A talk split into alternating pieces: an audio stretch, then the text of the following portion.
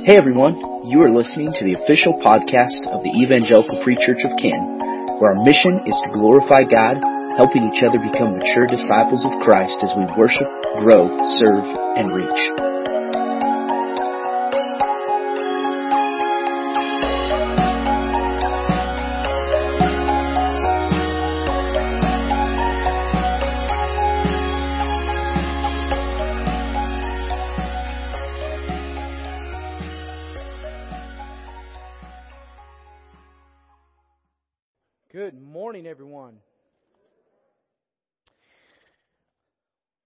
Your Bibles and open up to Joshua chapter 7. Joshua chapter 7. And if you don't have a Bible, there should be one in the pew in front of you. And if you're using a Pew Bible, it should be about page 215. 215, if you're using one of those. And uh, I just want to make sure everyone's got a copy of God's Word in their hands. You online are no exemption to that. Make sure you have a Bible in front of you so that you can follow along. Because at the end of the day, it doesn't matter what um, uh, my opinion is. It doesn't matter what I think about this. What matters is what God says about this, and we need to keep that clear and focused, church. That is what we should yearn for and desire.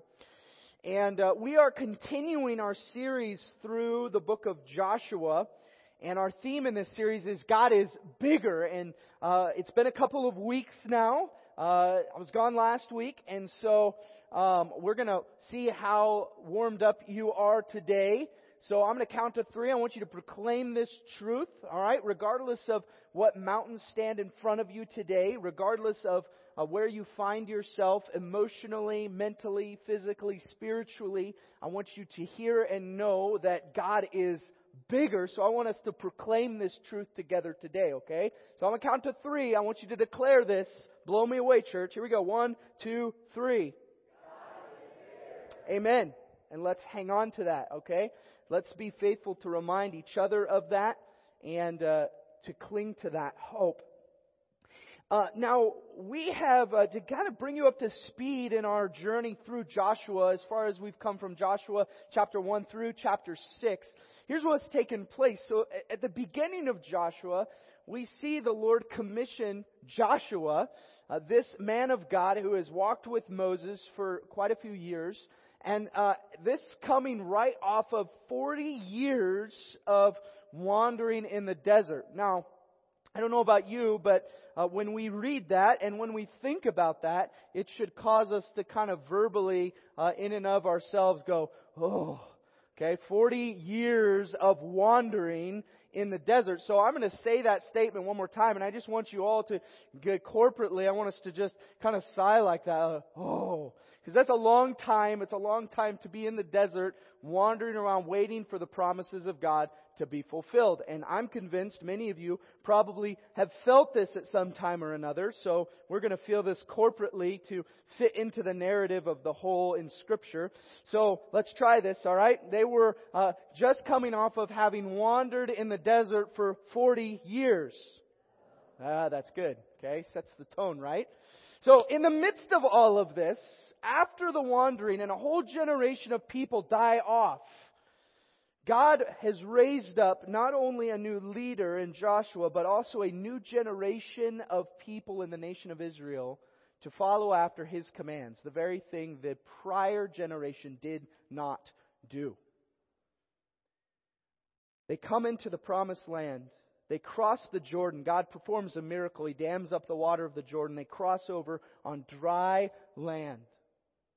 Then they celebrate on the other side and uh, they commit, they recommit and set themselves apart according to God's law as a people, as a nation. Then they come to their very first city that is to be conquered, Jericho. This very familiar story to many people who've read scripture, have grown up in the church and children's ministry, have heard this. And God presents to Joshua what seems like an absolutely ridiculous strategy. You're going to walk around the walls time and time and time again. And then at the end, you're going to yell really loud and the walls are just going to fall flat. So the people are faithful. They do exactly as God has commanded them. The walls fall flat. the nation of Israel rushes in and takes control and, as God had commanded, devotes everything to destruction. So we could put ourselves kind of in the midst of the camp at this point. Oh, what sweet victory. The rush of adrenaline as a plan, regardless of how ridiculous it seemed, comes to fruition and comes to completion. After the visible working of God to bring this people to where they are today, surely what could stand in their way now? What could stand in front of them that they could not accomplish? Now, this repetitious human condition is kind of a strange thing when you think about it. Ages of history past where lessons are learned, monuments are set up only to be repeated by generations later. Not only do we see this pattern within the nation of Israel in Scripture, but we also see this today. Most often, we see this when we become comfortable or filled with a personal sense of pride that we deserve something, then do we encounter a humbling reminder of God's sovereignty and our desperate need for redemption. So today we pick up our story directly after the fall of Jericho.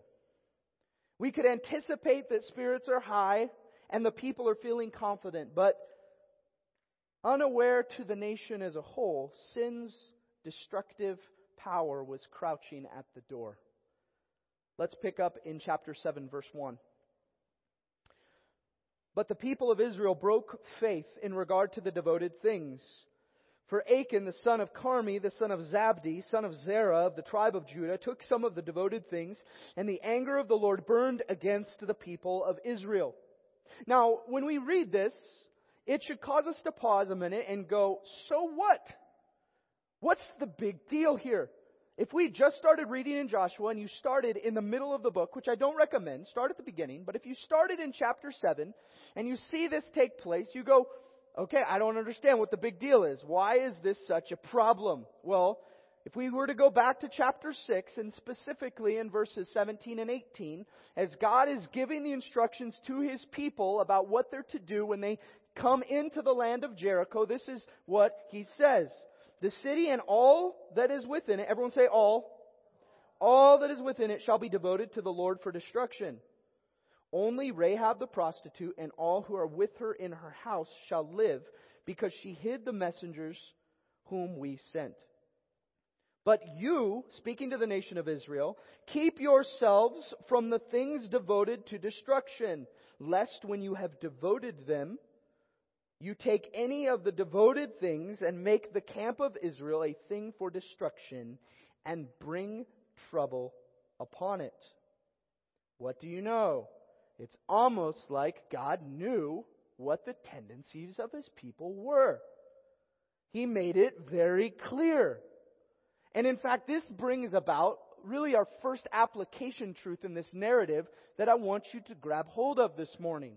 And that is that no matter how clear God's commands, our tendency is to obey our own demands. You cannot look at this narrative in Scripture and say, well, God didn't make that very clear. He literally said to them, do not take anything because if you do, it will not go well for you. So in the midst of this, when this happens, the nation of Israel as a whole cannot look back and go, well, if only God had warned us. And you see, where this hits home is is this not what you and I do? You see, God is not some vindictive God who sets an expectation out there so much so that you have no idea what He is expecting of you. So much so that you have no idea what you're supposed to do or how you're to live or how you're to act. He has made it very clear.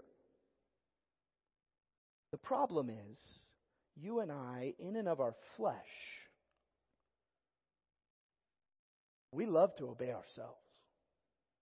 We love to obey our own fleshly, sinful passions and desires because honestly, in the moment, that in and of itself is what makes me happy. This is not a new concept. Isaiah 53 reminds us that we all, like sheep, have gone astray. Each of us has turned to whose way? His own way. The book of Judges states the same thing over and over and over and over again through the narrative of Judges. It says the people did what was right in whose eyes? Their own eyes. Why is this thing? Because from Genesis all the way to Revelation and the prophecies yet to come, there is an understanding that we as a fleshly focused people are most prone to obey our own demands rather than the commands of the Lord, no matter how clear they are. You need to remember that in the Garden of Eden, there was one command. It was very clear. Do not eat of the fruit on this tree. Church, God has made his commands very clear. And in fact, Romans chapter 1 tells us that God has revealed himself. He's made himself clear to the point that no one is without excuse. No matter how clear God's commands, our tendency is to obey our own demands. Sin's power is destructive. Everyone say destructive. Be on guard, church. Let's pick up in, chap- in verse 2 of chapter 7. Joshua sent men from Jericho to Ai, which is near Bethaven, east of Bethel, and said to them, Go up and spy out the land. And the men went up and spied out Ai, and they returned to Joshua and said to him, Do not have all the people go up, but let about two or three thousand men go up and attack Ai. Do not make the whole people toil up there, for they are few. So about 3,000 men went up there from the people, and they fled before the men of Ai. And the men of Ai killed about 36 of their men, and chased them before the gate as far as Shebarim and struck them at the descent. And the hearts of the people melted and became as water. Then Joshua tore his clothes and fell to the earth on his face before the ark of the Lord until the evening, he and the elders of Israel. And they put dust on their heads, and Joshua said, Alas, O Lord God, why have you brought this people over the Jordan at all to give us into the hands of the Amorites to destroy us? Would that we had been content to dwell beyond the Jordan. O Lord, what can I say when Israel has turned their backs before their enemies? For the Canaanites and all the inhabitants of the land will hear of it and will surround us and cut off our name from the earth. And what will you do for your great name? Now, not all that surprising. The spies go into the land and they come back and they're really confident. Why is that? Because they've just seen God do these two amazing, miraculous things in their midst. He dammed up the water, He made it dry so they could walk across, He collapsed the walls of Jericho, and there's no possible way the people could look and say, We did this. It was all the Lord, 100% the Lord. So now these spies go up, and they're going, Man, this is a small army. We don't even need everyone. We just need about 3,000 guys. This is going to be a piece of cake. The Lord's with us. What do we got to fear? Let's go. And much to their dismay, they are chased away, and 36 men lose their life. Now you can imagine the toll this takes on the whole feeling of the culture around the nation of Israel at this point. What happened? How could God let this happen?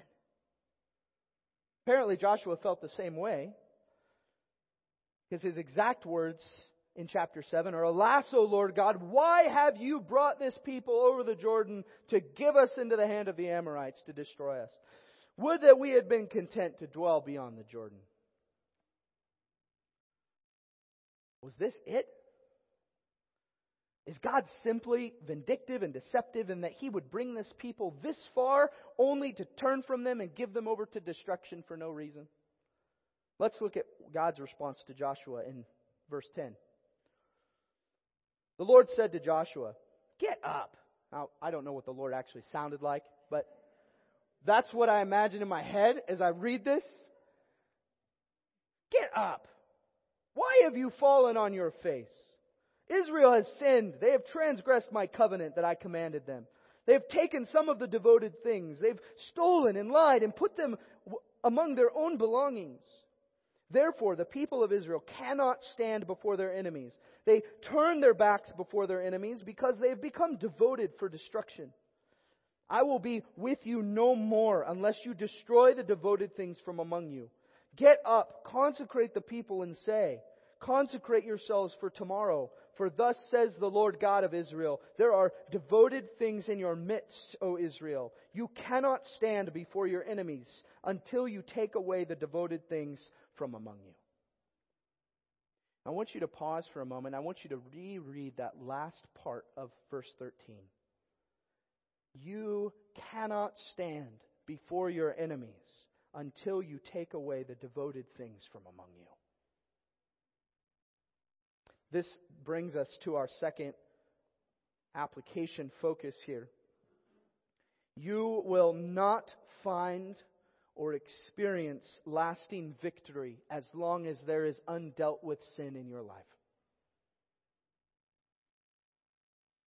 As long as there is undealt with baggage in your life, you should not expect to experiencing lasting victory over the things which plague you most. Now, you may look at this and say, Matt, this is Old Testament. God's relationship with his people is different here. Like, yet, I want to draw your attention to a couple of New Testament passages that emphasize the same truth as what's seen between God and his people, the nation of Israel, in Joshua 7. 1 Thessalonians 5 speaks about this is written to the church. Do not quench the Holy Spirit. What does that mean? Well, it's literally that as the prompting of the Holy Spirit in your life to move you in a direction that's more and more godly and less and less worldly, the more you silence that voice, the quieter it gets. The more you push those clear commands away, the quieter that voice gets. And the danger of this is that the promise, the sealing promise in Christ, according to the New Testament, is that the Spirit of God dwells in you. And it is that, it is the Spirit of God that is what gives you power over sin, power over temptation. It's what gives you the ability to know what is right versus what is wrong. And the more I silence that voice, the quieter it becomes, and the louder my flesh becomes. Husbands, 1 Peter 3 7 gives probably one of the one of the very humbling commands in Scripture, where it talks about how do we treat our wives. Literally, to live with your wife in an understanding way, to treat her as honor her as the weaker vessel. And if you don't do this the way you're called to in Christ, if you do not love your wives as Christ loved the church, 1 Peter 3 7 says, your prayers will be hindered.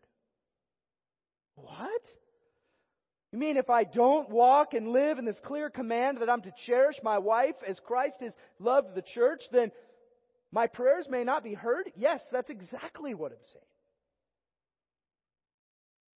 Why? Because in that moment, I'm living with undealt with sin. I'm okay with myself being in a state of sinfulness. And should I, in a state of sinfulness, really expect God to intervene on my behalf?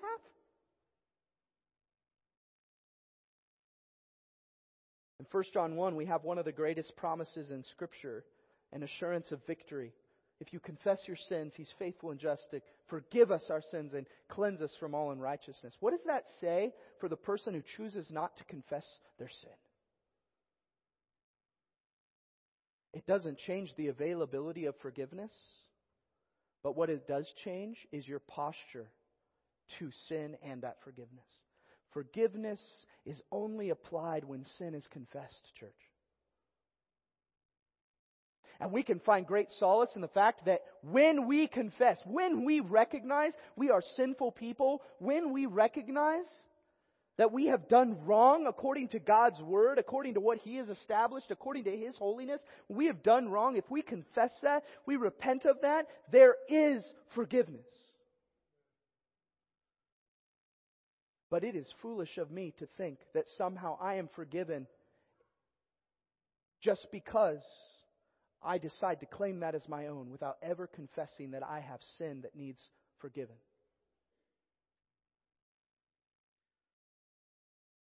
You will not experience lasting victory as long as there is undealt with sin in your life.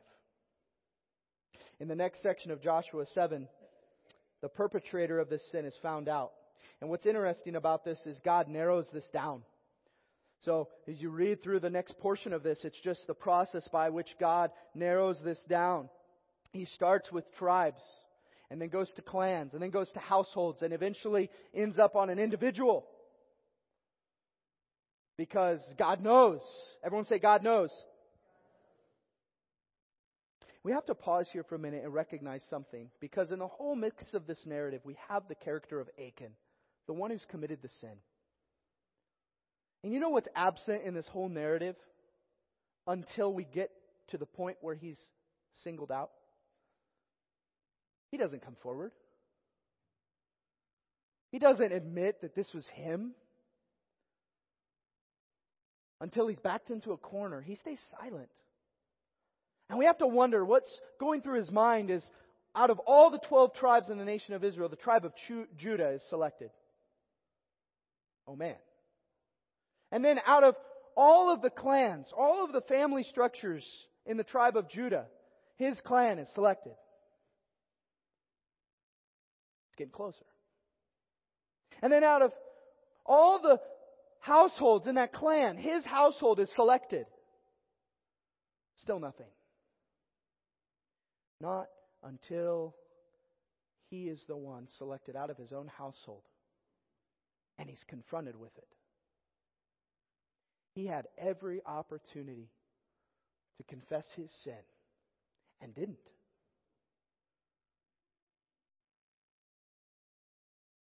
There's many parallels in this to a day that's coming, church, when, as Scripture tells us, every one of us will stand before God in judgment and nothing will be hidden from His sight. God knows. Now, if you were to read just this section of Joshua 7, and you read Achan's confession, you might be prone to be like, "Whoa, he he confessed, right? He he was seemed remorseful. He seemed to be uh, repentant of this." If you look at verses 19 uh, through 21, says Joshua said to Achan, "My son, give glory to the Lord God of Israel. Give praise to Him, and tell me what you have done. Do not hide it from me." As if he could at this point. And Achan answered Joshua, Truly I have sinned against the Lord God of Israel, and this is what I did. When I saw among the spoil a beautiful cloak from Shinar and 200 shekels of silver and a bar of gold weighing 50 shekels, then I coveted them and took them. See, they are hidden in the earth inside my tent with silver underneath. You might read that and you go, hey, seems like an upright guy. He fessed up to it. No, he didn't, church. Not until he was cornered, and God soloed him out and said, This is the man who is guilty. Sadly, church, we're in a season where this is happening more and more. Even to people who some of us might have seen as pillars within the church, who have failed, failed spiritually, failed morally. And it's a grave warning to us. Nothing, nothing is hidden from the Lord. The truth will be revealed. But do we live like that's the case?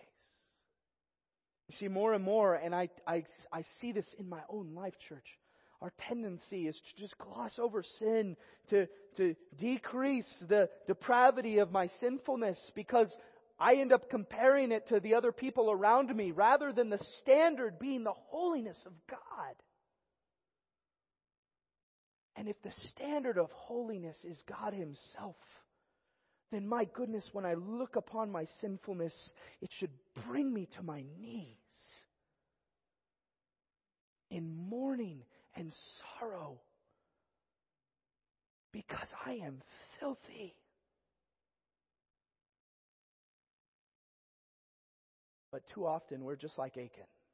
We hide and we hide and we hide and we hide. We push it off. It's not a big deal. It's not a big deal. Church, someday it will be a big deal.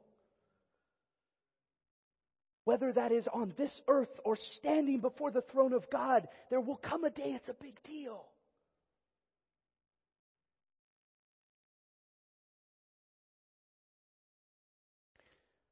In chapter 7, verses 22 through 26, Achan and all he has is stoned and burned. And only then does the Lord relent of his anger against the sin of his people.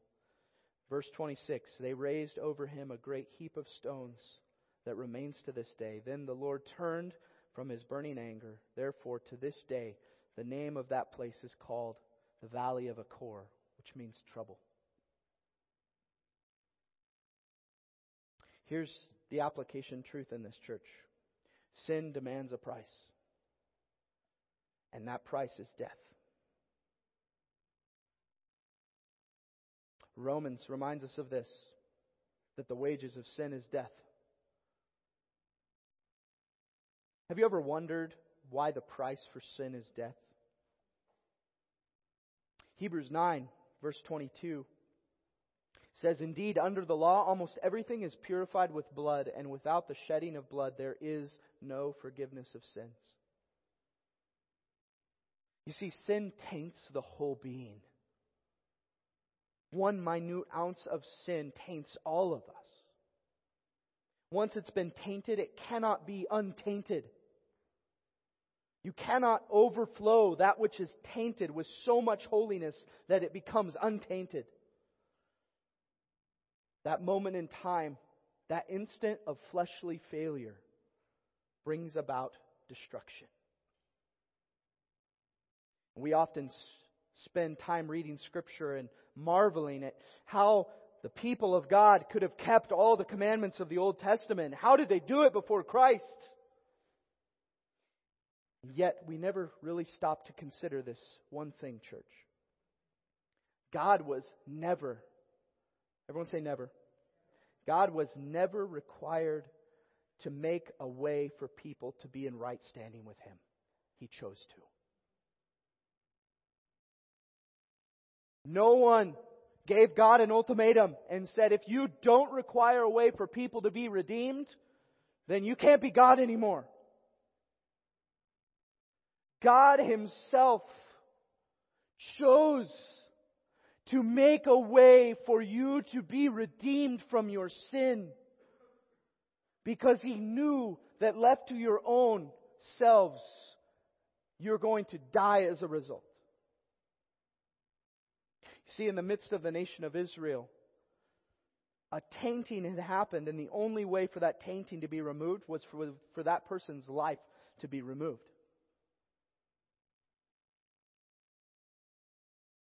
For you and me, the only way for the tainting to be completely removed would be for you and I to be completely removed and permanently separated from God. He had every right to wipe every one of us from the face of the earth the moment that we chose ourselves over Him. Yet, in His sovereignty, in His goodness, God offers grace. His grace in the Old Testament was a means by which the people could be declared righteous when they acted wrongly. In the New Testament, it's a new covenant that is born through God in the flesh, Christ Jesus. That in Christ, that which is far from Christ could be brought near. That which was tainted by sin could be made clean. That which had no hope could be given an eternal hope. And this is where the tide turns in this. Sin demands a price. And that price has been paid by Jesus.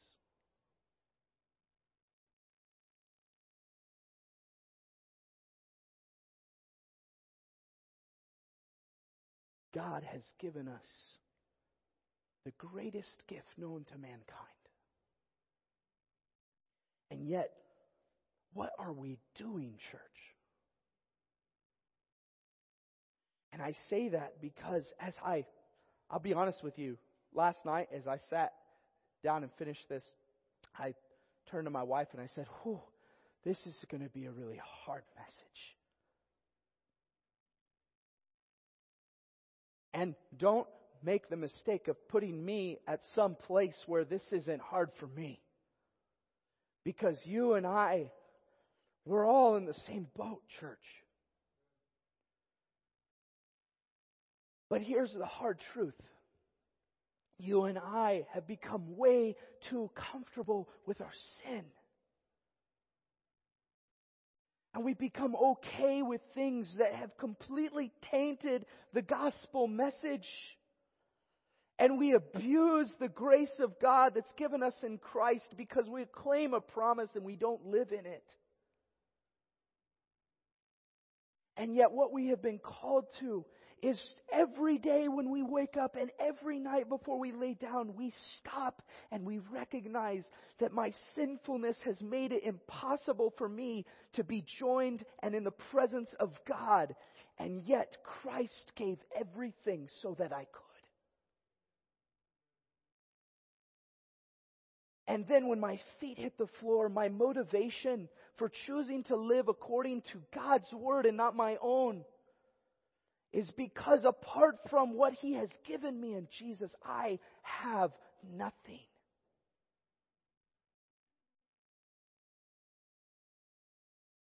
And that very thing that gives us victory and hope and joy and peace, Jesus, our Savior, is then what is to be the uniting factor amongst all of us that believe in the name of Jesus to be saved. So here's what we're going to do, church, because this is heavy, and you may be sitting there going, oh my goodness. I am convicted by the sin in my life that has been left unconfessed. And I need to get, I need to be in right standing with God, knowing that there is forgiveness already given, church. So I'm going to ask the worship team to come up, and they're going to play this one song, and during this, this song, I want you to just reflect. I, I want you to just reflect. And I want you to confess sin. And maybe there is a wrong you've committed to a brother and sister in Christ or your spouse or your children. And this is the time before you take communion. You need to, you need to take time and confess that sin verbally. And so, whatever posture you need to take in response in this time, I want you to do that. If you need to kneel right where you're at, you do that. If you just need to stay seated and spend time in prayer, I want you to do that. Whatever you need to do to confess sin and bring to light those things that have remained hidden in your life. And then after that, we're going to take we're going to take the bread together, which is represented by the top. There's a wafer in the top of this cup. And then we're going to have a, the verse and a chorus of another song sang. Then we're going to take the cup together. And we're going to do this in remembrance of what Christ has done on our behalf. Father, we need your help. Lord, we are incapable of doing this ourselves. Lord, bring to light through conviction, through this challenge, that you would help to bring about victory in our lives over the sin which we've allowed to stay rooted in our being. We know is wrong. We know we need to bring that to light. We know we need to move from a place of rooting into our flesh to rooting into what you've called us to. So, Lord, convict us by your Spirit. Amplify the Spirit's voice in our life. That you might unite us and renew us as your people. For your glory, we pray in Jesus' name. Amen.